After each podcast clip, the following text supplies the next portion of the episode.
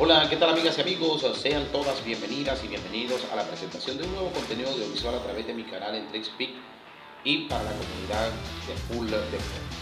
Reciban el saludo cordial de quien tiene el gusto e infinito de presentar para todos ustedes este servidor arroba 82. Hoy estaré hablando un poco de lo que fue la jornada 1 del fútbol profesional venezolano en su primera división. Cabe destacar que el torneo se inició el día 2 de febrero con buenos compromisos y destacar también que el torneo se jugará bajo el viejo formato de torneo apertura y torneo clausura.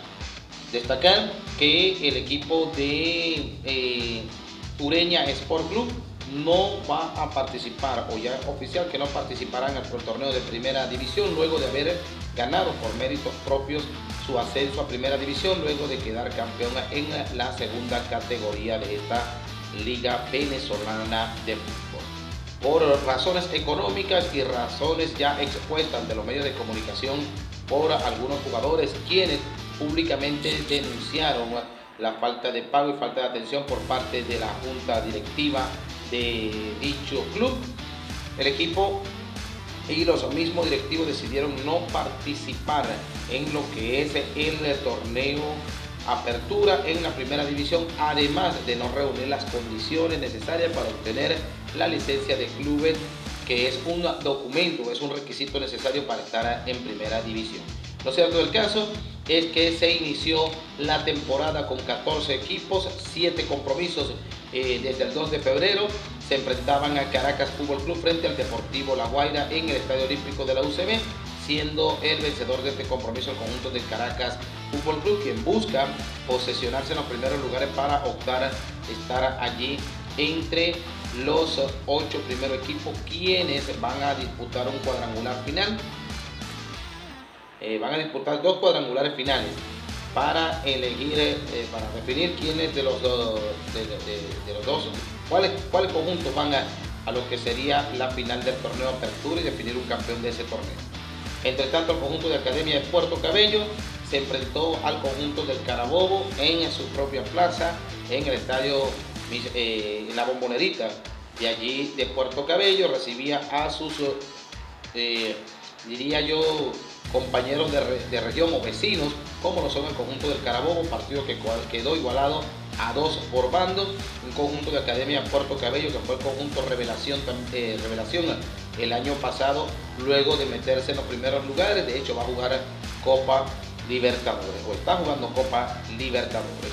El Deportivo Rayo Zuliano dio cuenta del el conjunto del portugués y lo derrotó 3 a 3 goles por 1 en lo que fue el inicio de la temporada para el conjunto de portuguesa, quien mal arranque para este conjunto, quien también estuvo peleando los primeros lugares en el último torneo realizado. Monagas cayó derrotado en su propia casa corta de el equipo de Metropolitano, cuatro goles por dos, un tanganazo prácticamente, eh, un golpe a la mesa le dio el conjunto de Metropolitanos, derrotó en su propia casa al conjunto del Monagas Sport entre tanto, otro golpe a la mesa. El eh, Zamora cayó derrotado ante el conjunto Inter de Barinas. Cabe destacar que el conjunto Hermanos Colmenares pasó a llamarse para esta temporada Inter de Barinas. En esa denominación, con esa denominación o con ese nombre, jugarán durante la temporada 2024 tanto el torneo Apertura como el torneo Clausura. Terminó derrotando entonces al Zamora un gol por cero en el estadio La Carolina de Barinas. Entre tanto, el conjunto del Deportivo Táchira hizo valer su condición de campeón y terminó derrotando cinco goles por uno en el clásico andino al conjunto de estudiantes de Mérida. Un conjunto de, estudiantes de Mérida que debe, eh, eh, viene pasando por una reestructuración, sin embargo no se duermen los laureles y está haciendo las cosas para quedar dentro de la clasificación final. Cabe destacar que se jugarán 14 jornadas, es decir, cada equipo va a jugar un partido contra cada uno al final del torneo. Los ocho primeros en el orden eh, en la tabla son quienes clasifican al cuadrangular o a los cuadrangulares finales.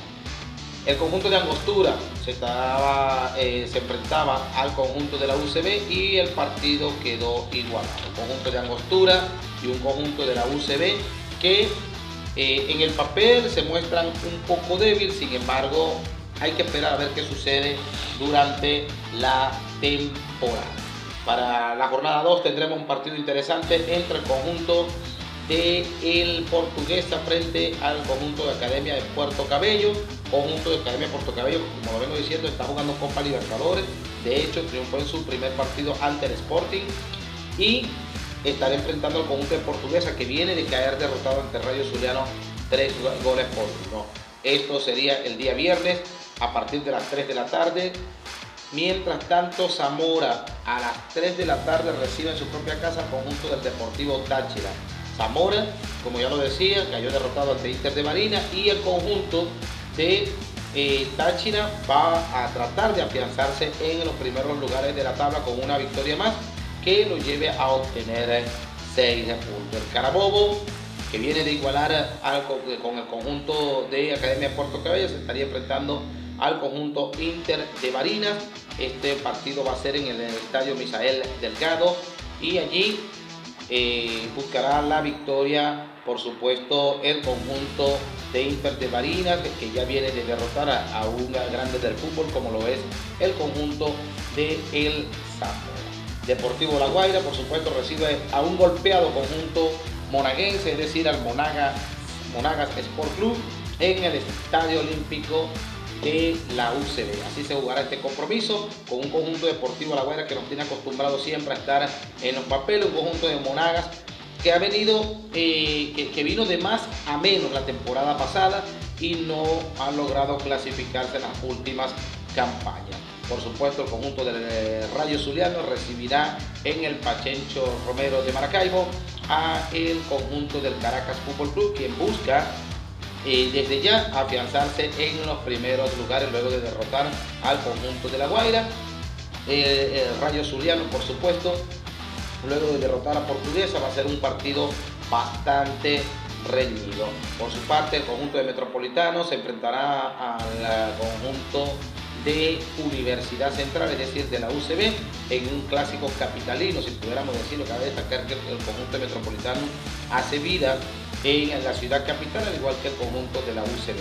UCB buscará, por supuesto, ya acumula un punto, eh, buscará afianzarse, buscará mantener la categoría, porque como lo dije en el papel se ve débil y eh, creo que como están estructurados los otros equipos, creo que va a tener, se le va a hacer bastante cuesta arriba y tiene que aprovechar entonces la debilidad del rival para poder afianzarse en los lugares de clasificación. Cierra la jornada el conjunto de estudiantes de Mérida golpeado luego de esa derrota ante el conjunto del el Deportivo Táchira 5 por 1 se estaría enfrentando al conjunto de Angostura. Quienes también eh, buscarán mantener la categoría. El conjunto de Angostura la temporada pasada arrancó con todo sin embargo se desplomó casi que a mitad de campaña y terminó eh, en los últimos lugares sin clasificación. Entonces espero, eh, esos son los juegos para este fin de semana. Espero les guste este contenido a través de mi canal de Triping y para la comunidad de Full Deport. Nos vemos y nos escuchamos en un